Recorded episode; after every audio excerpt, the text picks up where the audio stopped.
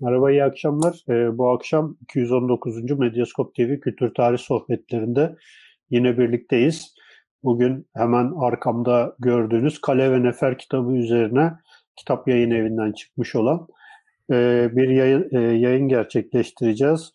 E, Doktor Ömer Gezer'le birlikteyiz bugün. Hocam öncelikle hoş geldiniz. Hoş bulduk, teşekkür ediyorum. Sağ olun, e, bizi kırmayıp geldiniz. E, bu e, kitap 2020 yılında e, Halil Alcık TÜBA ödülü aldı. E, Türkiye Bilimler Akademisi ödü, özel ödülünü de aldı. E, bu yayına başlamadan önce e, bir kronik kitaba e, bir teşekkür edelim. Bize verdiği destekten dolayı ayrıca kronik kitabın bu ayki e, sayılarından bir seti de e, Ömer Hoca'ya göndereceklerini buradan e, duyurmuş olalım. Bu ayki e, kitaplarda bunlar. E, ekranda görüyorsunuz. Kur'an kitabı da başlamadan önce bir teşekkür edelim. Hocam şimdi siz, sizin e, kitabınızın bir de alt başlığı var. Habsburg Serhaddi'nde Osmanlı askeri gücü 1699-1715. Ee, aslında çok kısa bir dönem gibi duruyor. Yani 16 yıllık bir dönemi incelemişsiniz gibi duruyor ama yani kitabı okurken şunu anlıyoruz ki aslında iki fırtına arasındaki bir sessizlik dönemi, bir restorasyon dönemini aslında siz e, çalışmışsınız. Öncesinde e, işte biz birkaç hafta sonra e, yayını da yapacağız. Bu e, 1783 1683 1699 arasındaki uzun savaş işte ikinci Viyana kuşatması Kahraman Hoca ile onun e, yayınında yapacağız ayrıca. Bir orada çok büyük bir e, alt üst oluş ve büyük bir yenilgi var bu e, 16 yıllık savaşta. Daha sonra işte sizin incelediğiniz bu 16 yıllık belki bir hani restorasyon tırnak içinde söylüyorum tabii arada bir Prut savaşı vesaire var ama e, görece bir şey dönemi, e, restorasyon dönemi var. Ve daha sonra 1715'ten başlayan gene büyük e, yenilgilerin yaşandığı ikinci bir e, 1718'e kadar ikinci bir e, şey var, dönem var. Ya bu dönemi nasıl, e, neden bu dönemi e, çalışma e, ihtiyacı duydunuz? Bir defa oradan bir başlayalım. Bir de hani kitabınızın adı Kale ve Nefer. Şimdi baktığınız zaman birisi çok teknik bir mesele ama diğeri çok böyle sosyolojik bir şey. Yani bir askeri tarihçilik açısından burada ilginç bir şey denemişsiniz. Yani e, e, kitabınızda da gerçi bahsediyorsunuz alanın e, askerlere terk edilmesi meselesiyle ilgili hani sıkıntılardan. E, çok böyle ilginç bir şey de denemişsiniz. Hem yani e, mimariyle işte e, bu askeri devrim kavramıyla e, insan ölçeğine inmek gibi. İsterseniz yani buradan bir giriş yapalım. Daha sonra biz yavaş yavaş sorularımızı size yöneltiriz. Şimdi e, teşekkür ederim tekrar nazik davetiniz için. E, nasıl başladım? Hani bu, bu, bu zaman dilimine nasıl geldim sorusuna bir cevap vermeye çalışayım. Aslında bu biraz ilginç. E, yüksek lisans tezimi yapıyorken ben Osmanlı e, o Osmanlı e, 1774 sonrası denge diplomasıyla alakalıydı. Tamamen farklı bir dönem, tamamen farklı bir konuyla alakalıydı. Karşılaştığım bir e, birçok belgede Serhat kalelerine düzen verilmesi, ondan sonra bir e, savaş, harp durumuna geçilmesi gibi e, raporlar söz konusuydu. O dönemde ilgimi çekti bu mesele benim ve işte Osmanlı İmparatorluğu'nun Serhat kalelerindeki e, düzeni bir bakayım istemiştim doktor araştırmamda. E, evet 1699 çok önemli bir tarih. Karlofça Anlaşması Osmanlı sınırı yeniden düzenleniyor. Yani e, batıya taşımış 1540'da Budin'e kadar taşınmış sınır 1699'da Belgrad'a kadar geri çekiliyor. Bu bakımdan bir anlam e, teşkil ediyordu başlangıç noktası e, olarak. E, 1715'i ise ben son güne kadar tez danışmanım Profesör Doktor Mehmet Özil'de yani müzakere ederek geriye çektim.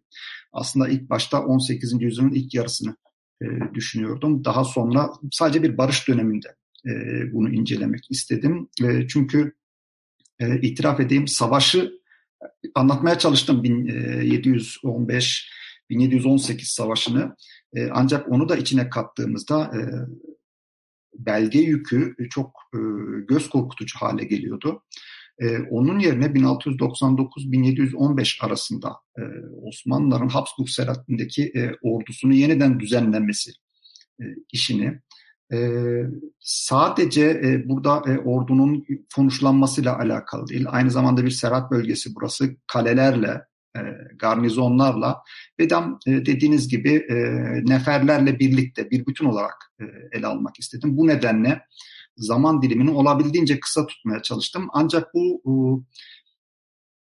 17. yüzyılda hatta daha öncesine de e, uzanan mecburen e, analiz yapmak durumunda kaldığım e, belirli e, konular oldu. Bunlar aslında başlığın tam olarak yansıtmadığı belki içeriye bakıldığında e, görülebilecek şeyler. E, ikinci hususa gelince soruya yani e, neferi yani kale ve nefer başlıktan neferi buraya nasıl kattığıma e, gelecek olduğumuzda e, aslında e, insani boyutunu çoğu zaman ihmal ediyoruz ve askeri tarih bize bunun imkanını sağlıyor. E, çok uzun bir süre Türkiye'de harp tarihçiliği olarak yapıldı bu e, yeni askeri tarihçilikle birlikte işin başka boyutları ordunun organizasyonundan e, barış zamanındaki hallerine kadar birçok şeyini incelemeye başladık.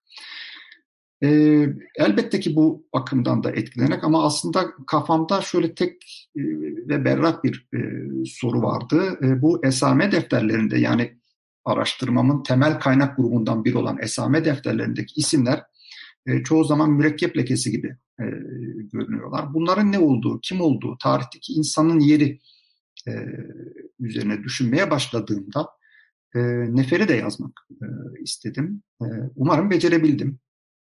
E, bu bakımdan bir şey denedim, evet.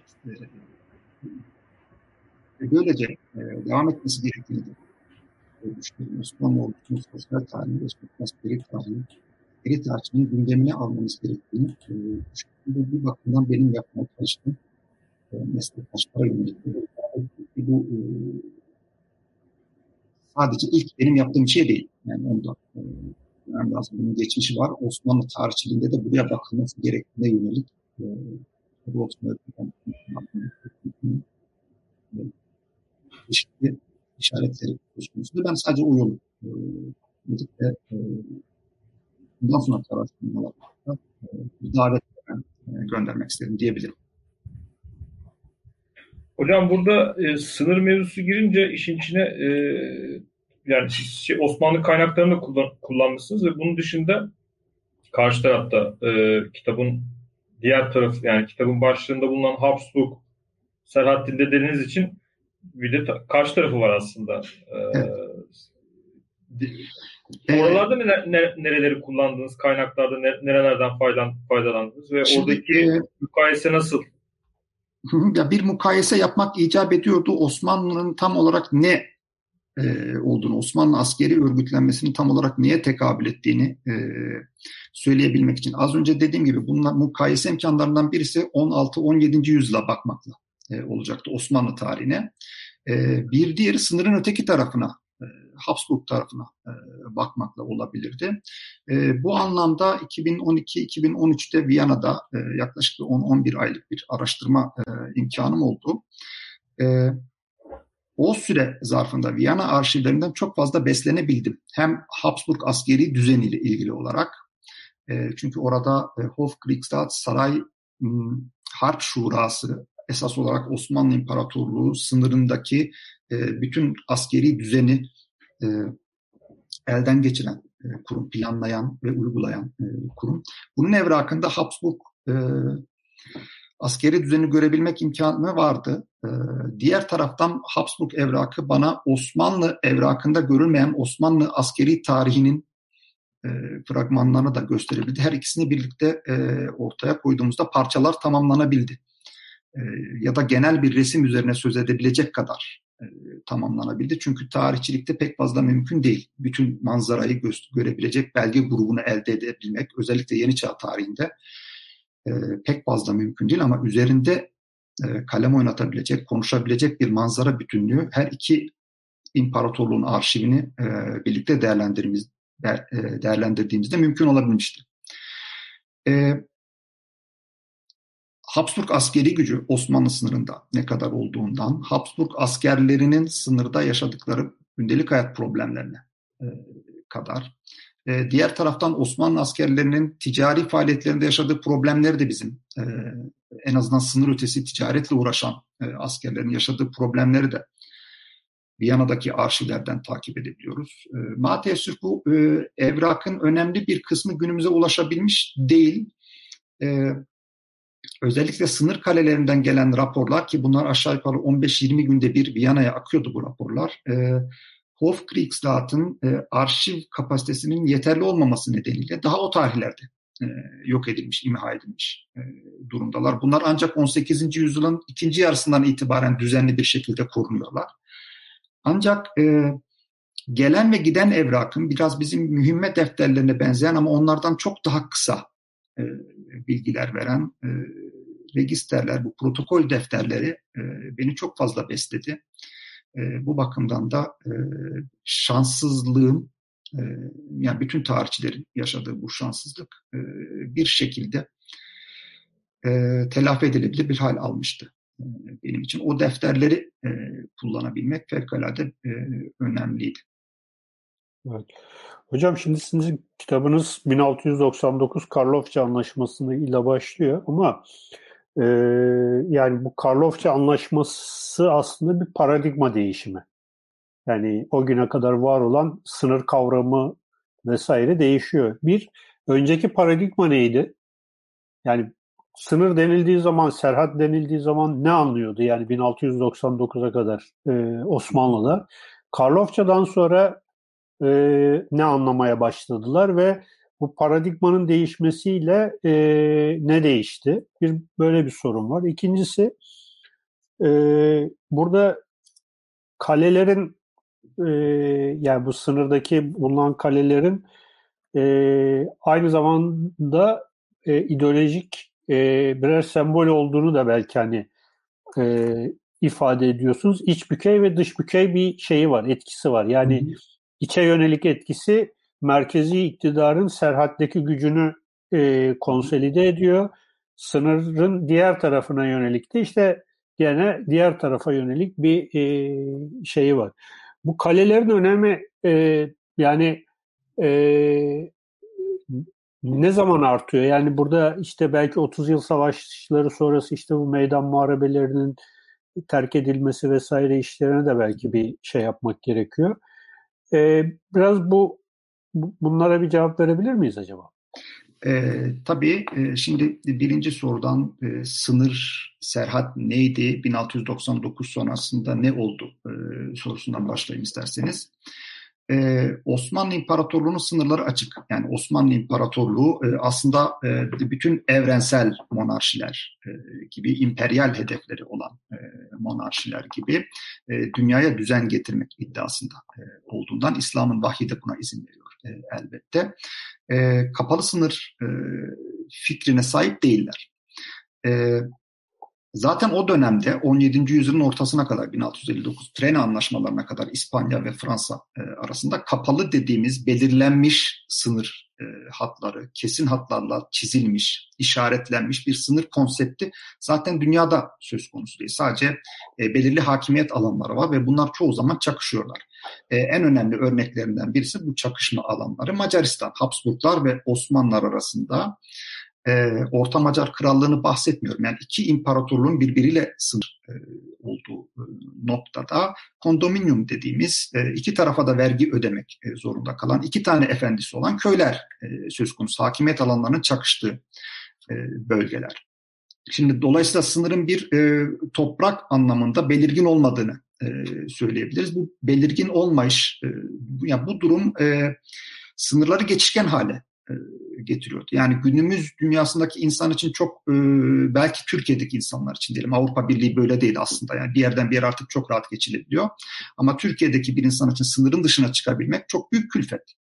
E, o dönemde böyle bir şey tabii ki e, söz konusu değildi. Tam olarak da bu sınırların belirli olmayışı e, buna hizmet ediyordu.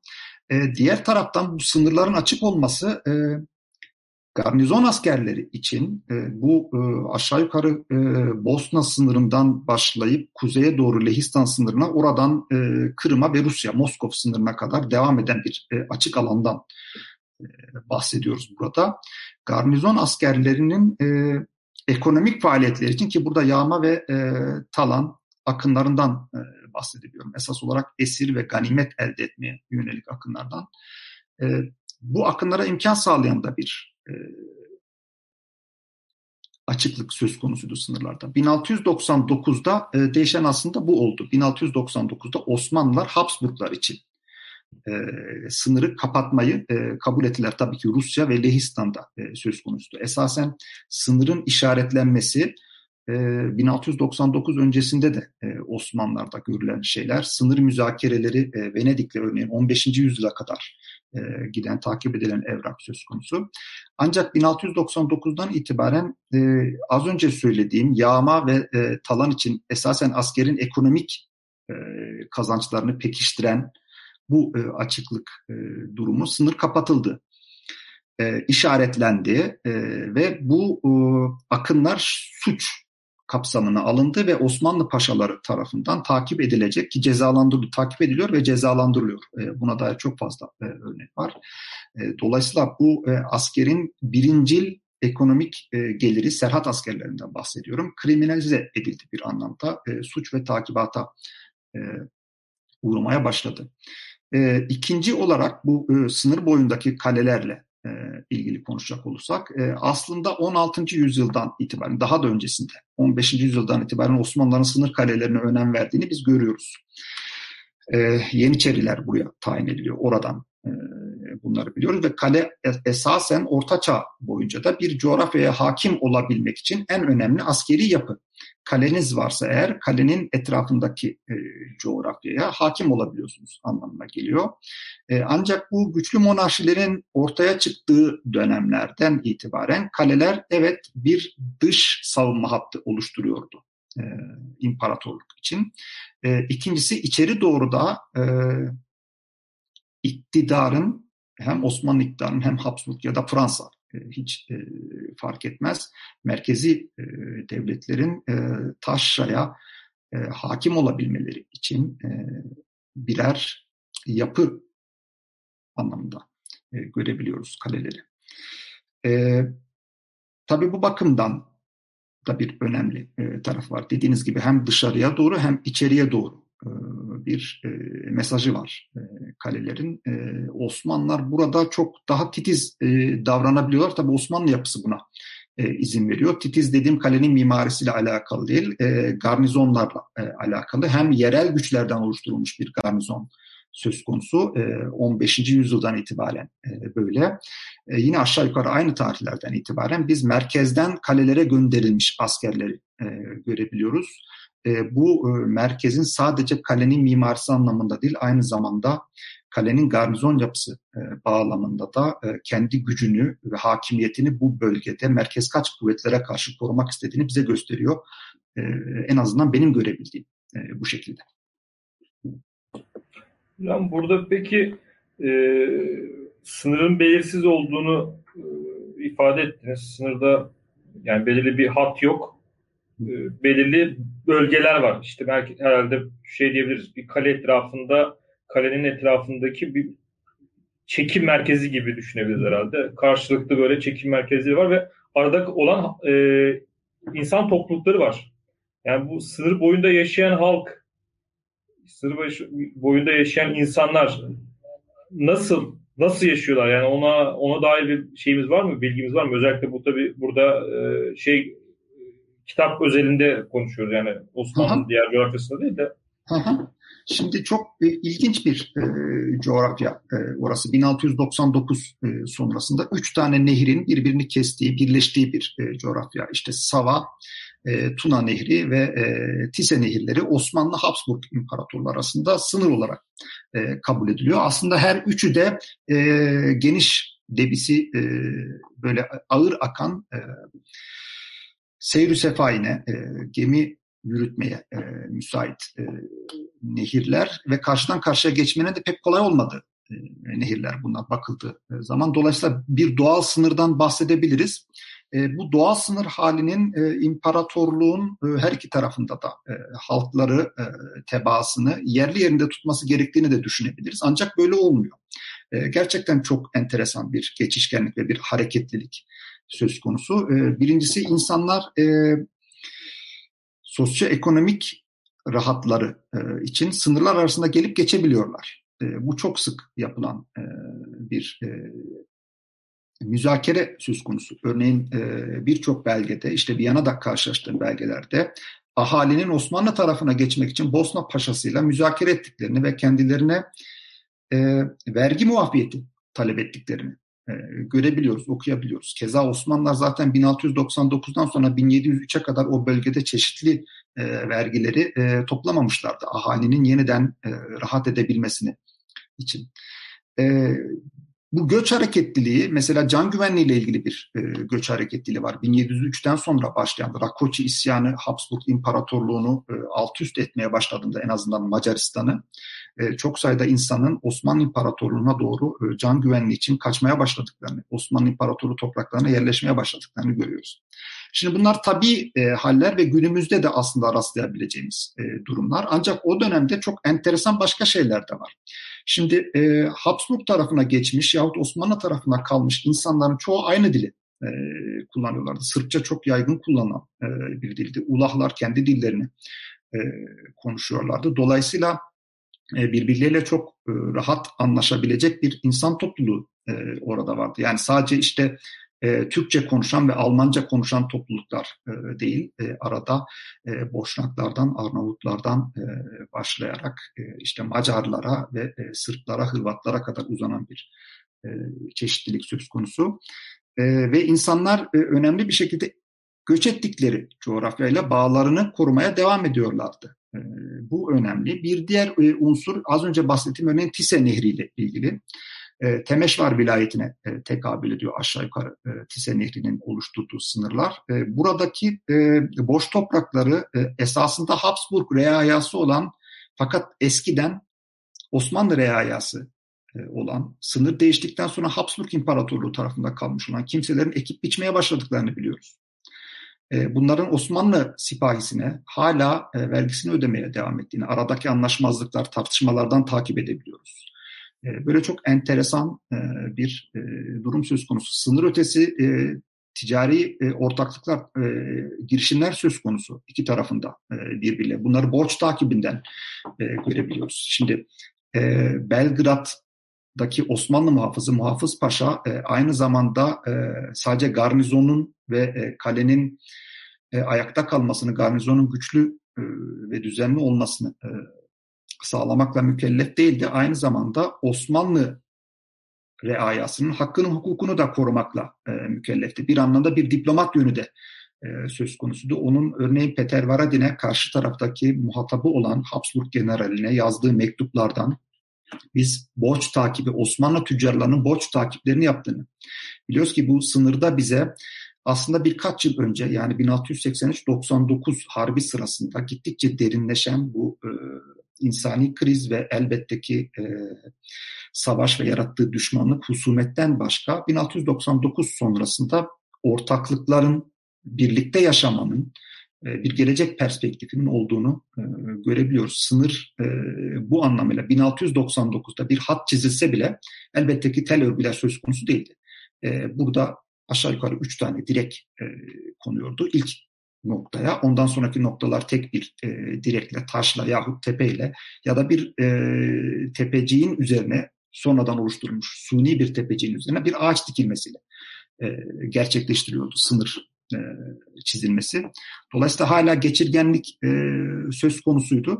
E, ancak 18. yüzyıldan itibaren de özellikle Habsburg tarafına geçenlerin, Osmanlılar için konuşuyorum, yine Osmanlı tarafında da böyle pasaport ya da mürür tezkeresi dediğimiz evraklarının kontrol edildiğini biliyoruz. Bu biraz da iç güvenlikle Osmanlı İmparatorluğu'ndan özellikle gelecek olan veba gibi çeşitli salgın hastalıkların engellenmesiyle e, alakalı bir meseleydi.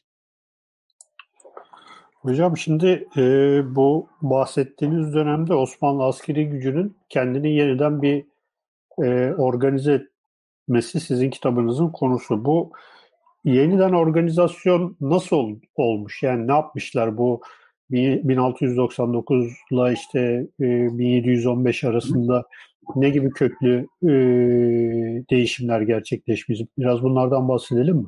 Hı hı. E, bu e, esasen tezin benim yani e, çalışmamın tezimin ve sonra işte kitabımın e, ana konusu. Yani 1699 sonrasında nasıl bir örgütlenme e, yapıldı? Askeri örgütlenme Osmanlı Habsburg e, sınırında. Şimdi bunun iki boyutu var. Birincisi e, kalelerle e, alakalı olarak. Az önce söylediğim gibi konuşmamızın e, başında e, 1540'da Osmanlı İmparatorluğu'nun sınırları Budin'e e, taşınmıştı. E, dolayısıyla e, 1540'tan itibaren 1688'e kadar ki o tarih Belgrad'ın Habsburgların eline geçtiği e, bir tarihtir.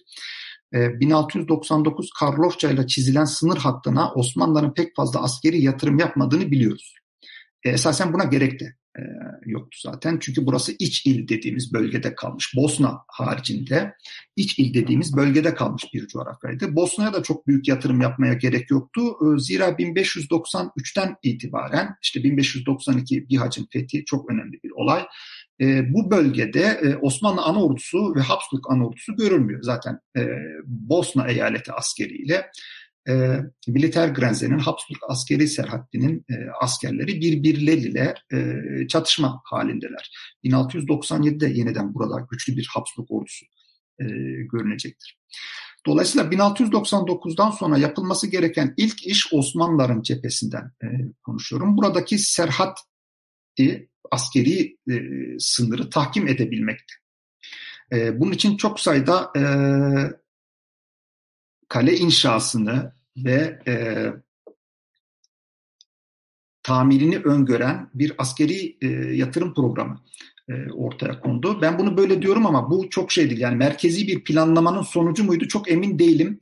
E, zira evrakını yani e, Osmanlı e, arşivlerinde buna yönelik e, merkezi planlamanın olduğunu bana gösterebilecek bir e, evrak belge e, söz konusu değil.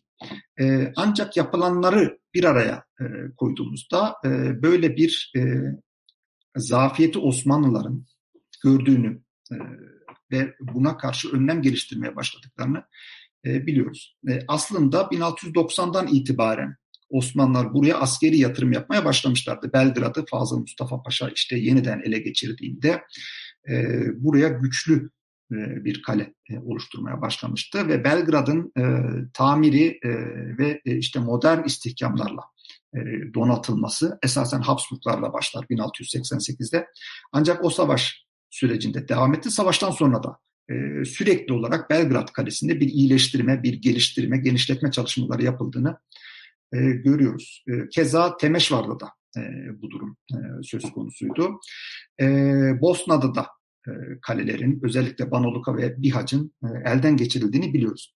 Ancak Osmanlılar için, e, Habsburglar için de e, böyledir. Karlofça Anlaşması e, sınır boyunda yeni bir kale inşa edilmesini stratejik geçit noktalarına e, yasaklıyordu, men ediyordu. Her iki taraf için de e, bu böyle. Dolayısıyla e, eğer bir kale yapılacaksa ve güçlendirilecekse bu kadimden beri orada olmalıydı e, Osmanlı coğrafyası bu bakımdan e, bakıldığında esasen şanslı bir coğrafya gibi görünüyor. Balkanlarda çok sayıda e, kale vardı. E, Osmanlılar da buna uygun olarak e, kalelerini e, modernleştirmeyi e, planladılar. Bu bakımdan Niş Kalesi'nin modernleştirilmesi meselesini kitapta anlatmaya e, çalışıyorum. Çok önemli. E, fakat akim kalıyor. Yani başarılamamış bir modernleşme çalışması var orada. 1703'te, e, 2'de 3'te başlayan e, çalışma. E, bunun tabii çok fazla sebebi var. E, birincisi e, kale yapmak son derece pahalı bir iş. E, ikincisi kale yapmak e, çok geniş bir zaman dilimine e, yayılıyor. Eğer acilen bir işi e, yapıp bitirmek istiyorsanız e, o kalenin e, inşa edilme sürecine sabırla e, beklemeniz pek mümkün olmayabiliyor. E, üçüncüsü e, Osmanlıların Serhat'taki askeri ricaliyle e, kale yapmak için e, merkezden gönderilen ki Niş bahsi söz konusu olduğunda Frank e, Mehmet Ağa'dan e, bahsediyoruz biz. Frank e, lakabı onun e, müftedi olduğunu bize e, gösteriyor. Dolayısıyla Avrupa'daki e, iş pazarından Osmanlı İmparatorluğu'na e, gelmiş. Osmanlı İmparatorluğu'nda kendine bir iş bulmuş e, bir e, kimse. Örneğin Niş Kalesi Frank Mehmet Ağa'nın kale planı üzerindeki ısrarcı tutumunun Serhat Ricalini rencide etmesi nedeniyle ve buradan işte İstanbul'a akan e, çok sayıda şikayetin Frank e, Mehmet Ağa e, aleyhine bir pozisyon alınması neticesinde e, akim kaldı. Osmanlılar kaleyi 1717-18'den sonra Niş Kalesi'ni yeniden yapmak zorunda e, kalacaklardır. Bu defa e, kale aşağı yukarı bugün bütün tabyalarla ayakta Niş'teki kale. E, bu defa çok farklı bir e, durumda e, idi. Yani e, 1717-18'den sonra yapılan kale gerçekten de e, modern bir e, kaleydi. Fakat daha öncesinde Osmanlılar bunu az önce e, zikrettiğim nedenlerle e, yapamamışlardı. E, bu masraftan ve bu zahmetten kaçınabilmek için Osmanlıların şunu yaptığını görüyoruz ki bu az önce bahsettiğiniz, e, az önce sorduğum sorunun ikinci kısmı. Yani ne yapıldı e, kalede, şey sınırda bir kaleler, e, kalelerin yapılamadığı durumda da güçlü garnizonlar e, kurulmak durumundaydı. E, Osmanlı İmparatorluğu sınırda e, şöyle bir askeri strateji takip etti 1699 sonrasında. E, 1683 öncesinde Habsburg sınırındaki e, garnizon güçlerini, e, Osmanlı ordusunun gücünü e, aşağı yukarı yeniden bu coğrafyada oluşturmaya e, çalıştı. E, işte Belgrad Kalesi garnizonu için biz Budin'in örnek alındığını, Temeşvar Kalesi garnizonu için e, Eğri Kalesi'nin örnek alındığını görüyoruz. E, Bosna'da da yerli kulüp sayısının inanılmaz e, arttığını e, bu dönemde 1699 e, sonrasında e, biliyoruz. E, dolayısıyla Osmanlılar kaleleri güçlendiremedikleri durumlarda garnizondaki asker sayısını arttırarak bir anlamda taş yerine insana güvenerek askeri stratejilerini oluşturmaya çalışmışlardı. Bu ne kadar e, başarılı bir stratejiydi? İşte bunu 1500-1716 1718 e, harbindeki sonuçtan e, görebiliyoruz ya da bu tartışmaya açık bir strateji olduğunu bu bize gösteriyor en azından bu sonuç. Hocam buradaki modernleşme e, sınır boyunun tekrardan modernize edilmesi ne askeri devrim bağlamında e, değerlendirebilir miyiz bu? Yani kalelerin tekrardan inşası mesela sizin verdiğiniz o örnekte olduğu gibi e, bir işte muhtedinin önerilerinin reddedilmesi herhalde bu bu çerçeveden. Bunu ee, değerlendirir miyiz? Ya e, evet şimdi şöyle e, ben 1699 sonrasında e, özellikle Belgrad'da yapılan istihkamların e, Temeşvar'a verilmeye çalışılan yeni e, düzenin e, Analuka'da ve Bihaç'taki yeni e, tabyaların e, askeri devrimin ya da daha do- doğru bir şekilde söyleyelim e, çağın e, istihkam ilminin gereklerini karşılayabilecek e, seviyede olduğunu düşünüyorum. E, ama bu şey anlamına gelmiyor. Osmanlı İmparatorluğu e, askeri mimari e, alanında Avrupa'daki gelişmeleri e, çok yakından takip edebiliyordu e, anlamına gelmiyor.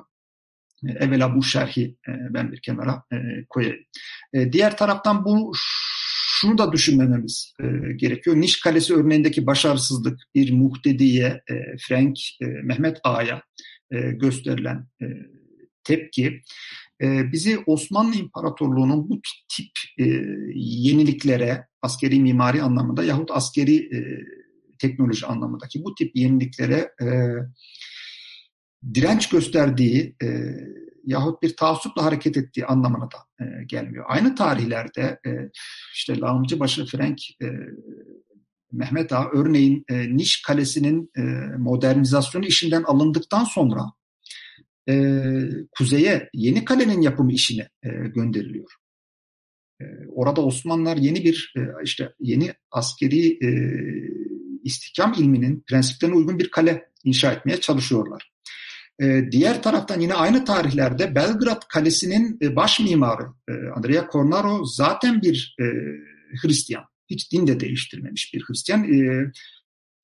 Hayatına baktığımızda çok da enteresan bir kimliği var. As, aslında Andrea Cornaro 1688'de Habsburglar adına kaleyi modernleştirmeye başlayan askeri mimar. 1699'da kale Osmanlıların eline geçtiğinde işin burası biraz karışık. Habsburglar Osmanlı hizmetine daha sonra girmiş olduğu için Cornaro'yu e, ihanetle suçlarlar.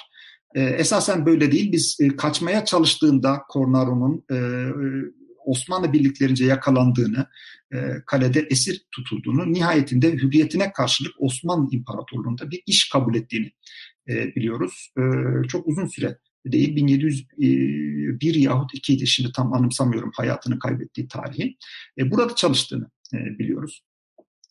E, dolayısıyla e, kale mimarisi e, söz konusu olduğunda e, Osmanlıların Avrupa'da ortaya çıkan işte 17. yüzyılda parlayan literatürü e, takip ettiğini söylememiz mümkün değil.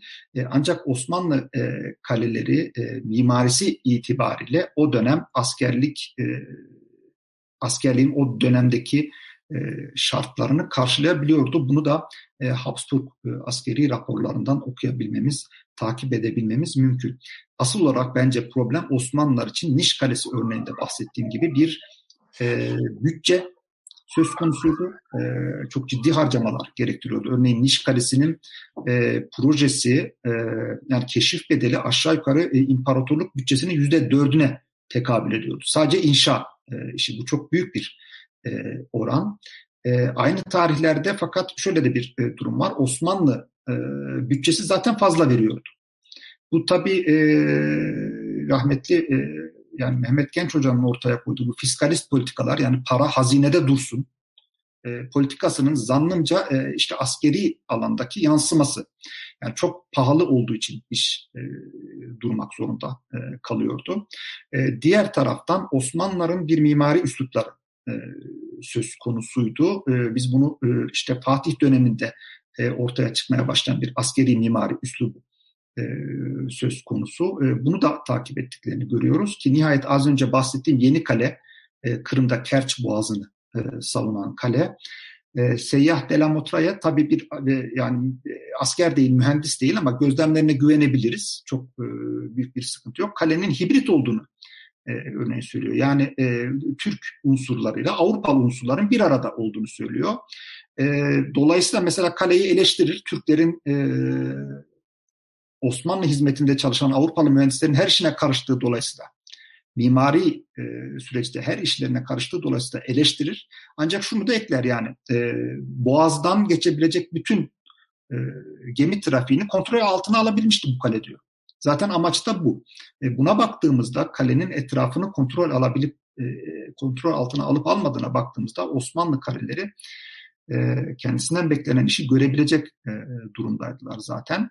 Ki e, 1699'da kurulan bu askeri serhat yapılan bütün yatırımlar e, 1715 e, Mora ile başlıyor ama 17 e, 1716 e, ve 17'de önce Temeş var sonra Belgrad'ın elden çıkması.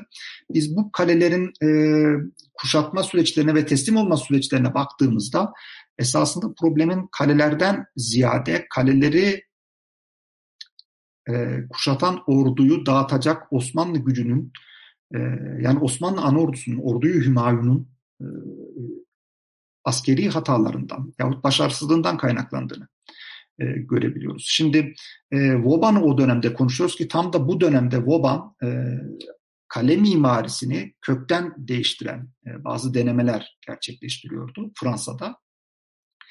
E, Osmanlı kalelerinin planlarına baktığımızda ki bunların çoğu elimizde değil ancak Habsburg kuşatma planlarından görebiliyoruz Osmanlı kalelerini. Osmanlı kale planlarına baktığımızda Belgrad biraz Voban tarzı Yıldız Tabya kaleye benzer. Ee, diğerleri e, çok aceleten yapılmış e, Yıldız Tabya esasında onun bazı prensiplerini kabul etmiş ama genel olarak baktığınızda ya burada eski unsurlara yeni unsurlar işte hibrit dediğim e, yapıların bir arada görebileceğiniz e, yapılardır, askeri yapılardır. E, fakat Vauban şöyle söylüyor. Vauban'ın askeri dehasının aslında ortaya çıktığı temel nokta üç paralel sistemidir. Yani bir kuşatma savaşının nasıl yürütüleceğidir. Savunan taraf için değil, saldıran taraf için.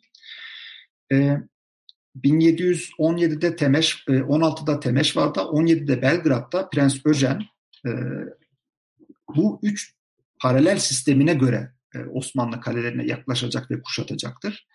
Voba'nın e, öngördüğü 48 gün içerisinde bir kalenin teslim olmaya zorlanacağıydı. Voban esasen kalenin genel bir hücuma e, kalkışmaksızın e, teslim olması teslim olmasını sağlayacak bir askeri plan üzerine e, duruyordu. E, bu şu bakımdan e, önemli. Ordunun e, ana ordunun çok ağır zayiata uğramadan sefer mevsimini tamamlayabilmesi için önemli. Az önce belki ben e, bu serhat ve kale e, konusunu konuştuğumuzda orayı e, cevaplamayı e, unuttum. E, 30 yıl savaşlarından e, sonra meydan muharebelerinin yerine bir e, süre kale kuşatmaları. E, aslında 30 yıl savaşlar içerisinde de bu çok sayıdaydı. Almanca konuşulan coğrafyadaki nüfusun çöküşü tamamıyla bu kale kuşatmalarının yarattığı zayiatla alakalıdır. E, tabii bir taraftan da ordunun etrafındaki bütün besin kaynaklarını tüketmesiyle de alakalı. Yani çekirge sürüsünden daha zararlı bir canlı topluluğundan bahsediyoruz. Eğer yeterli iaşeyi sağlanamazsa e, ordular için konuştuğumuzda. E, bu durum 1750'lere e, kadar devam edecektir. Aslında e, Avrupa savaş sahnesi kuşatmalarla e, devam edecektir. E, meydan muharebesinden kaçınmak e, şeklinde. Daha sonra e, işte 7 yıl e, savaşları e, sırasında e, İkinci Friedrich'in manevra savaşlarını e, başlattığını e, biz görüyoruz. E, yani başka bir değişiklik burada söz konusu olacak. İşte Vauban bu can kaybını önleyebilmek için doğru bir şekilde saldırıldığında bir kalenin minimum zayiatla 48 gün içerisinde teslim olacağını öngörüyordu.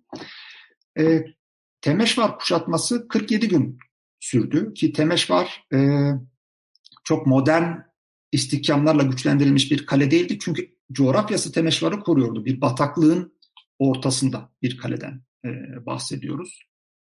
E, kaleye yaklaşabilecek, siperler kazılabilecek bir arazi söz konusu değil.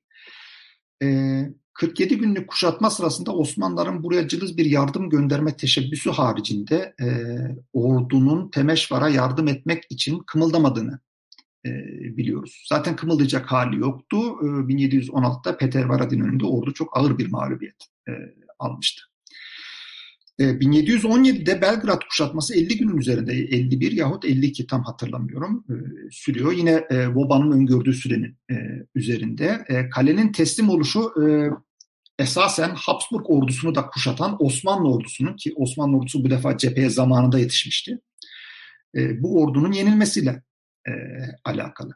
Bunların haricinde bakıldığında biz 18. yüzyılın başında kale mimarisi anlamında e, Osmanlıların çağdaş Avrupalılardan çok da geri olmadığını ya da bu mimari farkın en azından savaş harp durumunda e, çok büyük değişiklik yaratmayacağını e, biliyoruz e, Avrupa cephesine yani İspanya iç savaşındaki, e, İspanya e, veraset savaşındaki e, Avrupa cephesine baktığımızda bu Voba'nın inşa ettiği yahut ona karşı olan inşa edilen e, işte bu Ren Nehri e, etrafındaki kalelere baktığımızda bunların e, ele geçirilme e, süreleri ya da teslim olma süreleri e, 9 günden 11 aya kadar uzanan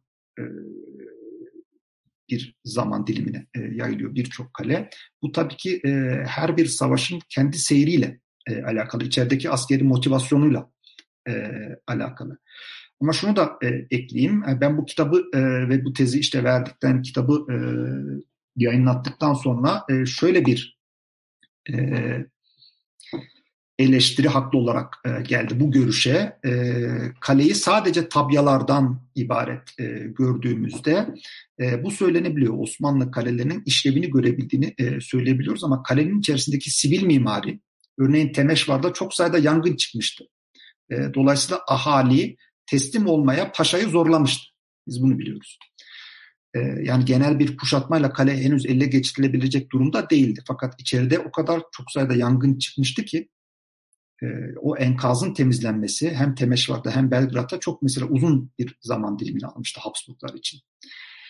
E, İkincisi e, Belgrad'da rastladığımız e, bir olay. Osmanlılar e, cephaneliklerini çok da modern anlamda inşa etmiyorlar ki bu aslında 17. 17. yüzyılın sonunda e, başlayıp 18'de e, devam eden bir süreç olacaktı. Mesela Belgrad'daki cephanelik e, kalenin ortaçağ kulelerinden birinde duruyor. İsabet aldığında e, cephanelik büyük bir infilak, e, patlama meydana gelecektir e, can kaybı e, garnizonun e, biraz da moral bozukluğuyla e, birlikte. Esasen moral bozukluğudur burada önemli olan. Çünkü Osmanlı ordusu bir günde işte gece bakıyorsunuz karşınızda Habsburg ordusunu sürekli sıkıştırıyor. Sabaha karşı bir sis çöküyor. Prens Öjen Osmanlı ordusunu siperlerinden atıyor. Sis dağıldığında gördüğünüz manzara Habsburg ordusu tekrar yüzünü size çevirmiş.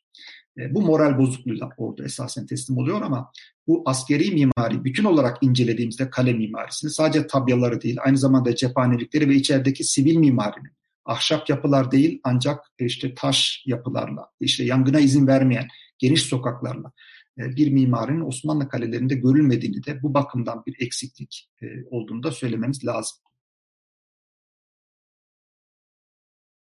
Hocam şimdi ben e, bu çekirge sürüsü e, şeyinden benzetmesinden biraz işi e, nefer kısmına doğru e, çevirmek istiyorum. Kitabınızda bir e, sınır boyunda dört çeşit nefer olduğundan bahsetmişsiniz. E, işte maaşını eyaletlerden alanlar, merkezden alanlar, dirlik ve sipahiciler bir de işte bu yol güvenliğini sağlayanlar vesaire e, bu Kahraman Hoca'nın ben bir videosunu izlemiştim. İşte bu 1683'teki şeye giderken hani ordu o kadar büyük bir ordu ki hani gittiği her yerde ne varsa işte şey yapıyor. E, yani bütün kaynak kaynakları kuruta kuruta giden bir ordu. E, bu e, şimdi siz nefer kısmını çalış çalışmışsınız kitabınızın 5. bölümünde. E, bu, bu, bunu çalışmanın zorluğu nasıldı? Yani bir kale defterleri var anladığım kadarıyla. Bir de Yeniçeri defterleri var ama Yeniçeri defterleri önemli ölçüde kaybolmuş gitmiş 1826'dan sonra. E, kale defterleri de genellikle e, yani mevcudu değil de daha çok hedefi gösteren e, şeyler, e, kayıtlar. Ama yani mesela gündelik hayata dair bulabildiğiniz bir şeyler var mı? Yani e, insan ölçeğine baktığınız zaman Serhat'ta yaşayan bir kale neferinin gündelik hayatı nasıldı? Biz bunu bilebiliyor muyuz?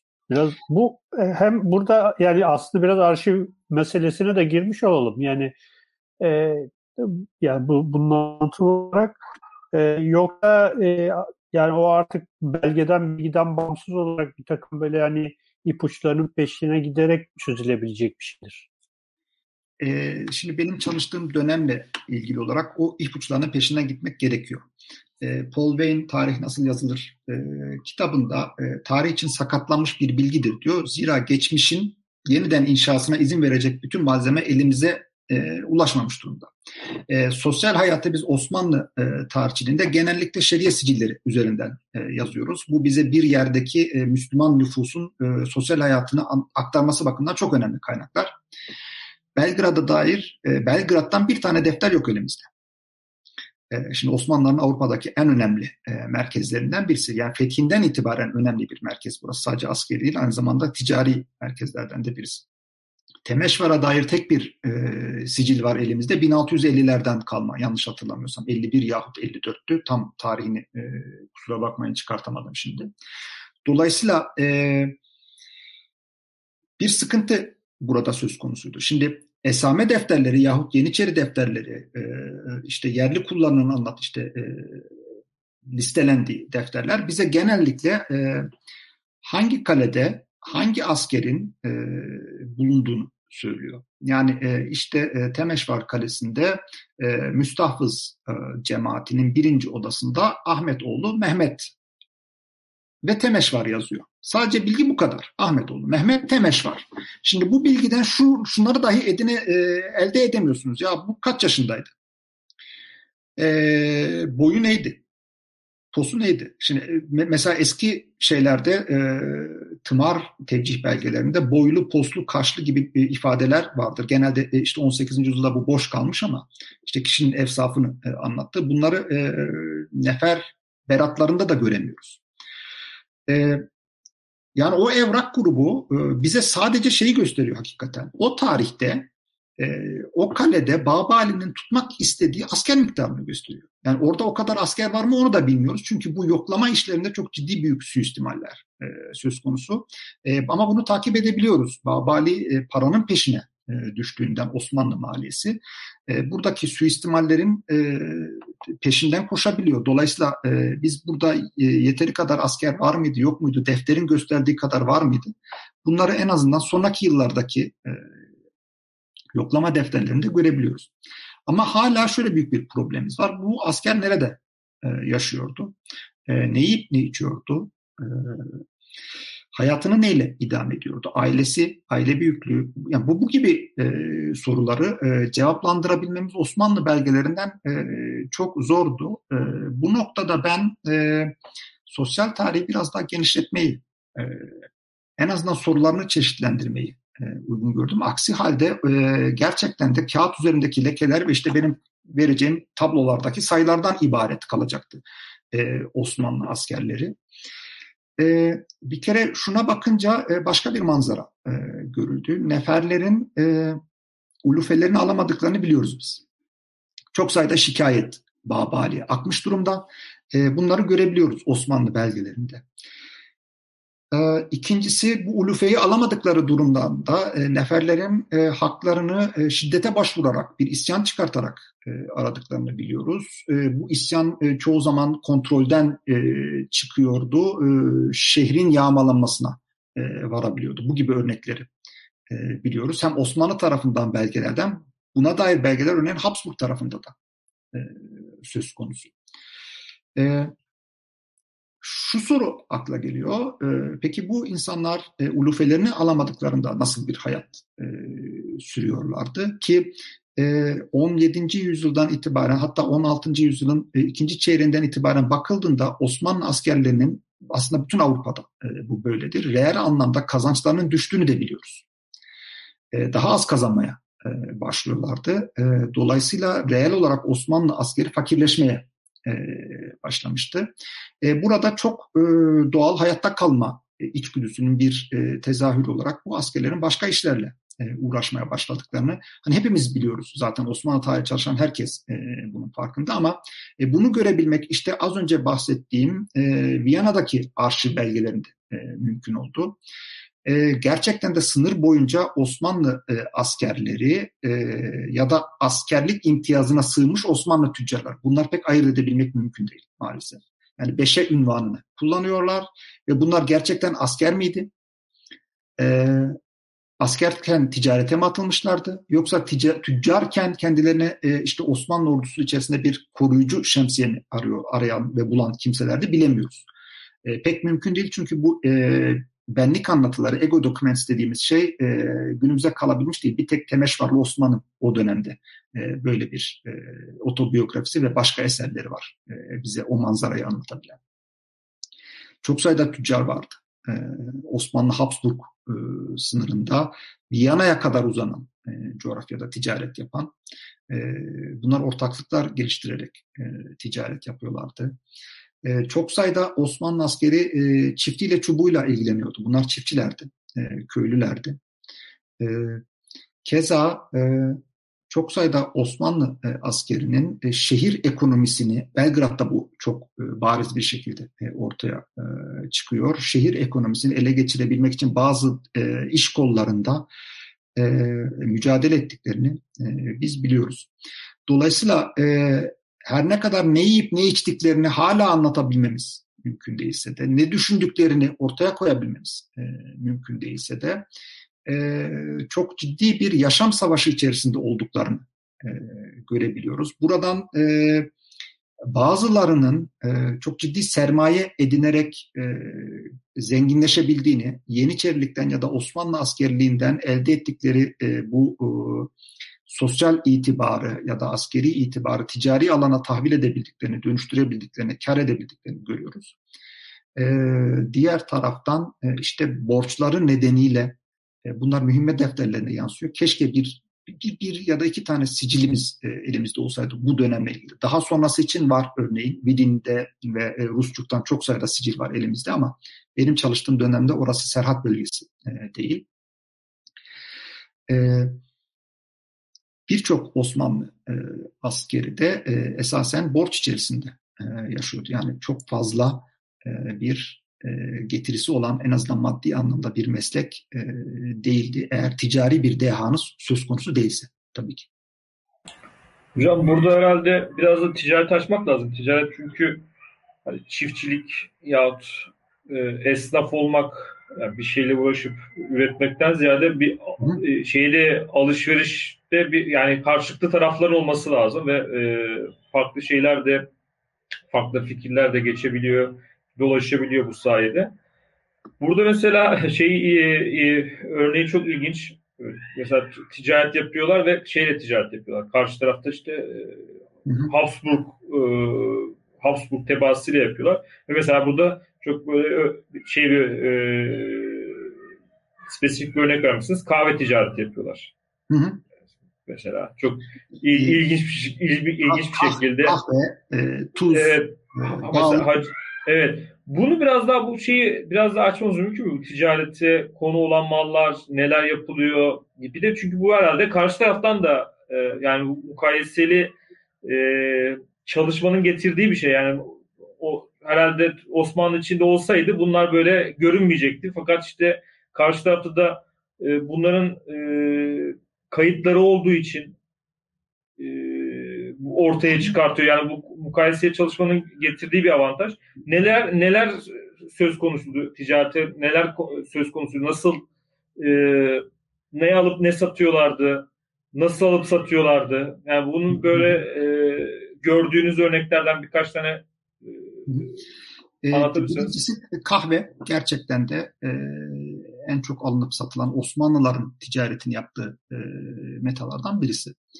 E, tuz Keza öyle fakat tuz e, resmi olarak ticareti yapılabilen bir şey değil. Habsburg İmparatorluğu'nda tuzu dışarıdan satın almak yasak. Çünkü imparatorluğun e, tuz madenlerinden elde edilen gelirler e, orduya ayrılmış durumda. Dolayısıyla bu gelir düşerse ordunun bütçesi de azalacağından. E, ancak Osmanlı tarafının tuzu kaliteli e, tuzlalardan e, çıkartılan tuz daha kaliteli e, bulunuyor. E, diğer taraftan e, işte bu çok e, ilginç e, bir husus. Örneğin birbiriyle hakikaten hasım olan iki e, yani bir nehir Una Nehri'nin ve Sava Nehri'nin bu Bosna ve Hırvatistan arasındaki iki nehir günümüzde de böyle. E, bu coğrafyadaki işte sınırın bir tarafında Osmanlı Kalesi, diğer tarafında Habsburg Kalesi, bir Habsburg komutanı ve bir Osmanlı e, dizdarı e, sınır kaçakçılığını organize edebiliyorlardı. Tuz kaçakçılığını e, özellikle. Bu çok uzun soruşturmalara e, nihayetinde konu olmuştu. Çünkü o tuz e, Habsburg İmparatorluğu'nun yani kişisel tüketim için değil çok içlere kadar, Graz'a kadar örneğin e, bir pazar olarak ulaşabilmiş bir e, üründen bahsediyoruz. Çok ciddi bir gelir, gelir kaybına Habsburglar için e, neden oluyor. E, bal keza ve diğer tarımsal ürünler e, çok önemli. E, lüks tüketim olarak ben kilim örnekleri e, gördüm. E, ilginç olan noktalardan birisi Osmanlılar e, silah satın alıyorlar. E, aslında silahın ticareti yasak. E, fakat özellikle 1711 ve 12'den sonra Rakoçi isyanı e, artık bastırıldıktan sonra Osmanlı askerlerinin e, isyancıların elindeki silahları satın alarak e, çoğu zaman gümrükte örneğin yakalandıklarını e, biz biliyoruz. Ve bunların işte bu malın ya da bunun malın değerinin, parasının kurtarılması için Osmanlı paşalarının araya girdiğini e, biliyoruz. E, şimdi bu bölge, e, örneğin Rakoçi isyanından bahsedecek olursak 1703-1712'ye kadar, e, 11-12'ye kadar Osmanlı tüccarları için büyük karlar yapabilecekleri bir coğrafyaydı. Zira yani bir iç savaş alanı, buraya yapılan satış karlı. E, dolayısıyla bunu e, tercih ediyorlar. Bir başka e, ticaretle ilgili ilginç husus, bu bizim Osmanlı diplomasi tarihinden de bildiğimiz, işte bin kişilere varan Osmanlı diplomatik heyetlerinin önemli bir kısmı aslında bu heyete sınır coğrafyasında eklemlenmiş çoğu ticaretle meşgul olan yahut alıp satmak için Viyana'ya gitmek isteyen müteşebbis Osmanlı askerleriydi. E, bunların e, elçilik heyeti, e, işleri kesat gidenler için konuşuyorum. Elçilik heyeti İstanbul'a döndükten sonra da Viyana'da kalıp en azından mallarını satmak için izin istediğini, Viyana'da Hofkriegsrat'ın saray harp şurasında bu izinleri verdiğini az önce bahsettiğim Viyana'daki arşiv grubundan da takip edebiliyoruz. Asıl büyük canlanma bu sınırda 1718 sonrası olacaktır. Pasarofça'da imzalanan ticaret anlaşmasıyla birlikte %3 gümrük vergisi her iki taraf için de sabitlendiğinde örneğin 1720'lerden bir Habsburg raporu şu şekilde söylüyor, yazıyor. E, sınırdaki hiçbir şehrimiz yok ki içinde bir yeniçeri ticaret yapmasın. Çok geniş bir şey ve bu bu durum e, işte bu e, ticaret dengesi 1770'lere kadar aslında Osmanlılar lehine e, işliyor. Bunu Numan Elibol Hoca çalışmalarında ortaya koyuyor. Daha çok işte bu alanda bir şeyler söyleyebilmek ya da yapabilmek icap ediyor. Çünkü çok canlı bir ticari hayat ve Osmanlılar lehine işleyen bir ticari hayat burada söz konusu. Hocam şimdi benim son sorum aslında bu son söylediğiniz cümleyle de çok bağlantılı.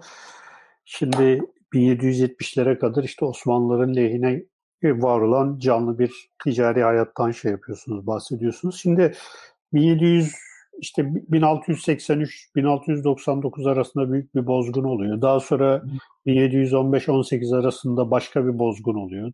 Daha büyük bozgunlar da oluyor sonraki dönemlerde. Siz bunlardan bahsediyorsunuz. Sonra da e, yani genel olarak Osmanlı'nın artık çökeceği fikri oluşmaya başlıyor. E, hatta ben şeyi hatırlıyorum işte bu dönemde yazılmış olan Dimitri Kantemir'in o meşhur kitabı. Hı E, Osmanlı'nın yükselişi ve çöküşü diye 1720'lerde bir kitap yazıyor. E, Petro'ya e, şey yaptı. E, fakat 200 yıl sürüyor bu çöküş. Yani e, öyle kolay da çökmüyor. E, şimdi siz kitabınızda bahsediyorsunuz. Yani mesele aslında askeri bir meseleden ziyade yani kale veya top meselesinden ziyade e, bunu e, final kısmında söylüyorsunuz. E, siyasi bir mesele var. Yani problem aslında biraz e, siyasi e, alt üst oluşlar, işte zabitlerin çok e, kırılması bu savaşlarda, ondan sonra sık sık vezirlerin değişmesi vesaire. Yani Birçok problem var. Yani e, e bu hani şey derler ya Osmanlı'nın çöküşü bile 200 200 250 sene sürdü. Evet. Aslında yani burada bir mesele e, e, bir bir hakimiyet işte kurulmuş ve o kurulan hakimiyet 1770'lere kadar siz de söylüyorsunuz Osmanlı lehine şey yapıyor, e, gelişiyor. Ya bu e, siyasi krizin e, etkileri üzerine ne söyleyebilirsiniz? Yani ben doğru mu analiz etmişim veya hani doğru mu okumuşum? Ee, aslında mesele askeri bir meseleden ziyade siyasi bir mesele miydi? Ve e, hani bir imparatorluğun çöküşü bile 200 yıl sürüyorsa aslında yani orada e, başka e, şeyler mi vardı? Bilmiyorum yani bir e, böyle aklıma geldi. Biraz serbest stil sordum kusura bakmayın. Bu, aslında bizim e, yani birkaç tarihçi bir araya oturduğumuzda sürekli kendimize sorduğumuz bir mesele. Şimdi Osmanlı gerilemesi kavramını e, kullanmıyoruz. E, çünkü o kavram çok e, artık pejoratif. Yani kullananlar için de bir e, şey ifade ediyor. Bir kere topyekun bir çöküş e, anlatıyor falan.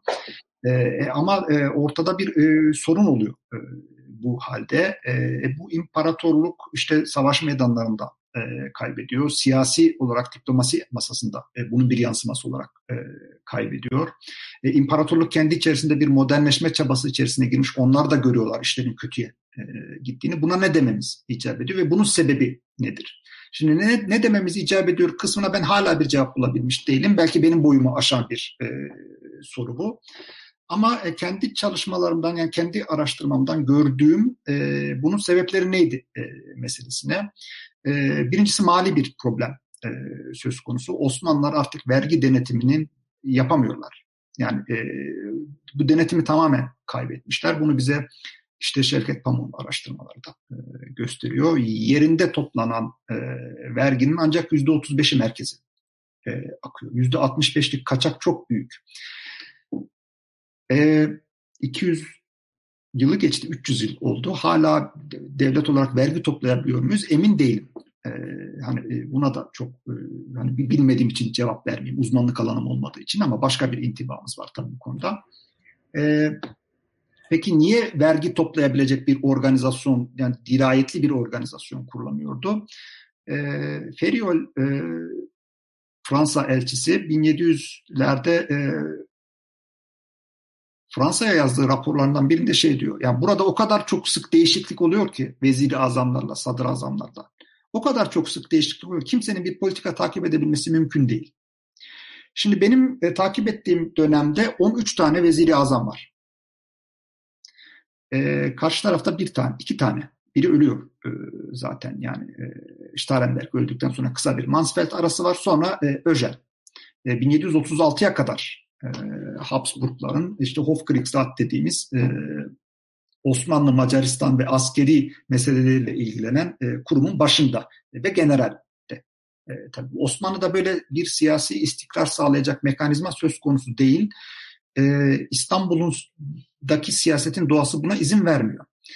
Taşra'ya baktığımızda e, aynı durum e, söz konusu. Yani burada vergi denetimini yapabilecek, e, işte benim yine araştırmamdan e, konuşayım. E, Ocaklık dediğimiz e, askerlerin garnizonlarının ödemesine ayrılmış vergi kalemleri e, söz konusu. Bunların e, reayayı da incitmeyecek şekilde toplanıp e, tek tek neferlere ulaşmasını sağlayacak bir e, mali ve askeri e, bürokrasi kuramamış durumda Osmanlı İmparatorluğu. Çünkü bir senede iki senede bir e, sınır paşası e, değişiyor. Bosna'da, Belgrad'da, Temeşvar'da.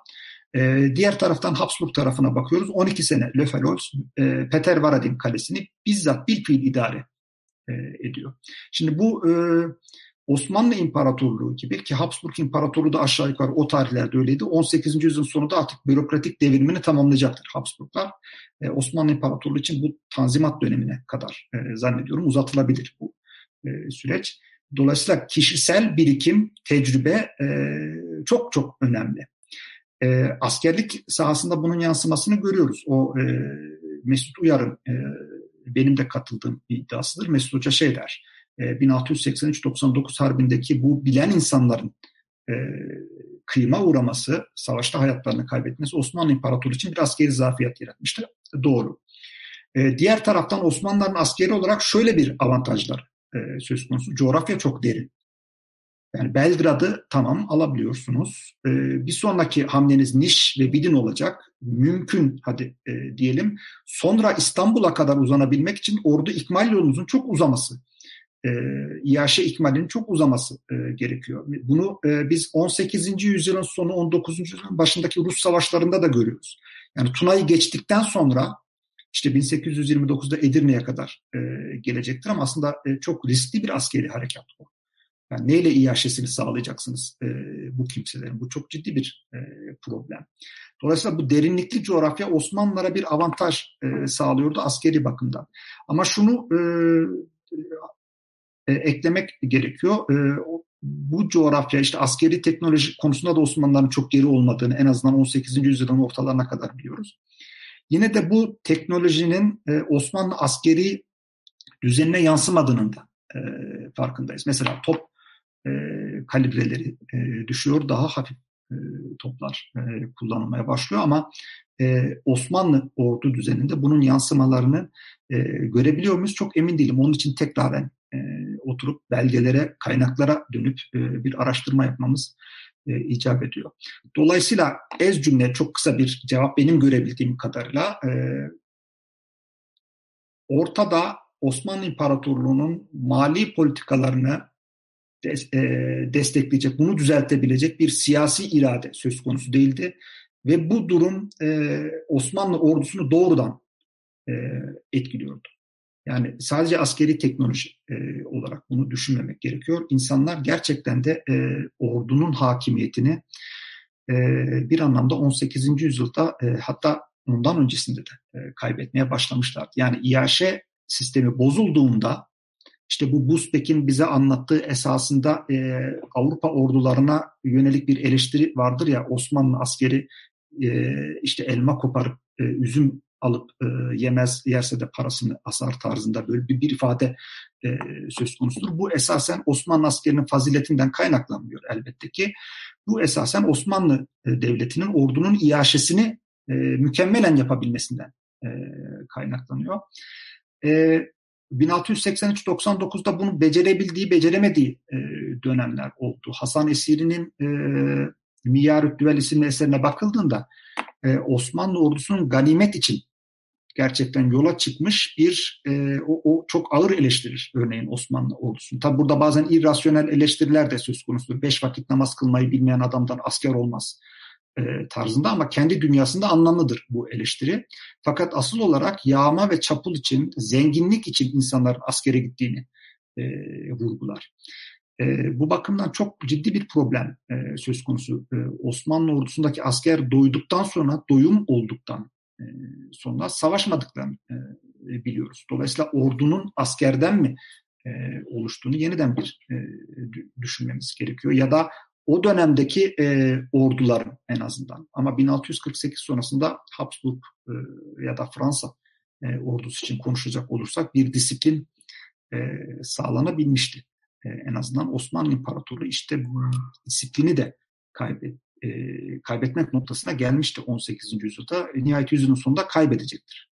Zaten ordu artık yani devlet artık e, maliye üzerinde vergi toplama tekelini kaybettiğinde e, ordu çıkarma tekelini de kaybedecek. Ayanların ortaya çıkması işte birer askeri güç olarak e, ortaya çıkması e, aşağı yukarı 18 aşağı yukarı değil tam olarak 18. yüzyılda e, uzun süreç içerisinde e, ortaya çıkıyor. Ama dediğiniz gibi bunun üzerine tekrar tekrar oturup e, kaynaklara da bakıp e, bu soruya cevap aramak e, gerekiyor hakikaten. Yani e, gerilemediyse ne oldu ve niçin oldu e, tartışması çok çok önemli.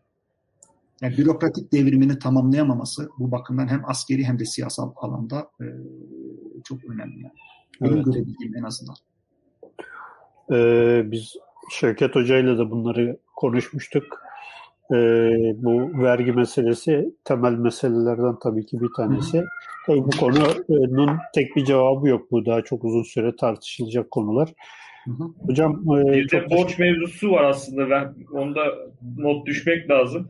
Vergi mevzusu bir de Ali, Ali Yaycı, Yaycıoğlu ile konuşmuştuk. Borç yani bunda şey olarak dipnot düşmek lazım. Borç mevzusu. Yani aslında para e, para mevzusu e, önemli. Bunun üzerine e, çalışıp bunun üzerine çok düşünmek gerekiyor gerçekten. Yani sizin bu söylediğiniz şeyler mesela %35'inin merkeze gitmesi, %65'inin yerelde kalması. işte bu ayan dediğimiz şeyleri besliyor nihayetinde en sonunda. Evet. O, oraya gidiyor.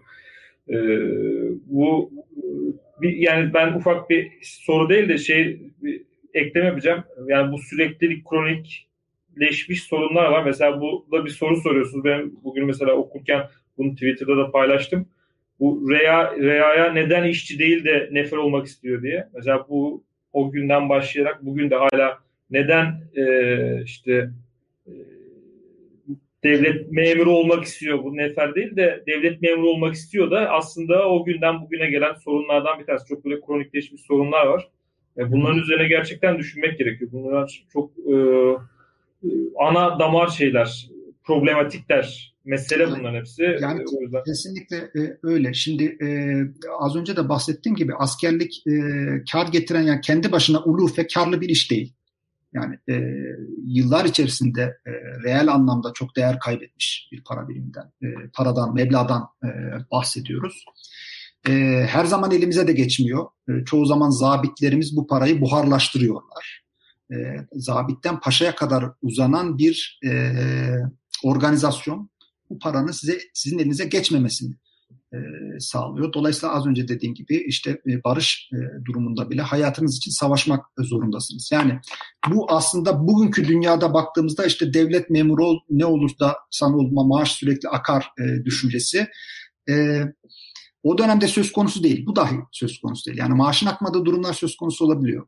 E, şu benim için ya, önemliydi. Peki niye yani e, böyle bir orduya e, yazılmak, e, böyle bir e, akım e, söz konusu. E, birincisi bu coğrafyalar insanları beslemiyor. Bosna, Arnavutluk, e, bunlar e, tarımın çok e, verimli olmadığı e, araziler. Dolayısıyla nüfus fazlasını ihraç etmek e, durumdalar. Tam olarak sayısal bunun istatistiğini maalesef e, tutamadım. Belki sonraki e, yıllarda. E, bu bahsettiğim işte künyeler Ahmetoğlu, Mehmet Temeş var. Onların birçok yerinde Temeş var gibi uzak bir kalede bile nispeten Bosna kökenli askerler görüyoruz. Yani çok sayıda e, bunlar. Bosna nüfus ihracı e, gerçekleştiriyordu bu dönemde. Tabii bu e, biraz da Osmanlı Sultanı'nın askeri olmakla birlikte toplum içerisinde imtiyaz kazanmakla e, alakalı. Evet para kazanamıyorsunuz. Daha doğrusu para kazanmanın garantisi yok. Ticarete atılabilirsiniz. Böyle bir imkan söz konusu. Ama fevkalade e, büyük bir toplumsal itibar kazanıyorsunuz ve bu itibarı e, ailenize de aktarabiliyorsunuz. E, bu çok önemli. E, çok sayıda e, ben e, arz gördüm, arzla karşılaştım Osmanlı e, arşivlerinde. Bunlar işte babam ekmeğidir, dedem ekmeğidir. E, yani bu gedikler, işte bu kadrolar e, işte aileden beri e, bizim babadan, dededen, atadan itibaren bizim şeklinde e, bunları bize geri verin e, tarzında. Bu esasen e, yazılı olmayan bir serhat kanunu. Arşiv evrakında da serhat kanunudur şeklinde geçiyor. Ancak bu yazılı değil.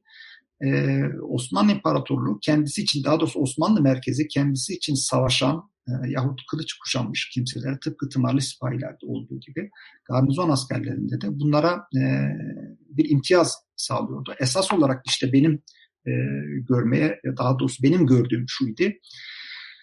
E, Reayanın asker olması e, hani bu kısa süreli Leventlerden bahsetmiyorum. Bunlar savaşa giderler ve hakikaten bir ganimet elde eder köylerine e, dönebilirler. Bunlardan bahsetmiyorum. Bir garnizona sürekli silah altına e, girecek kimseler.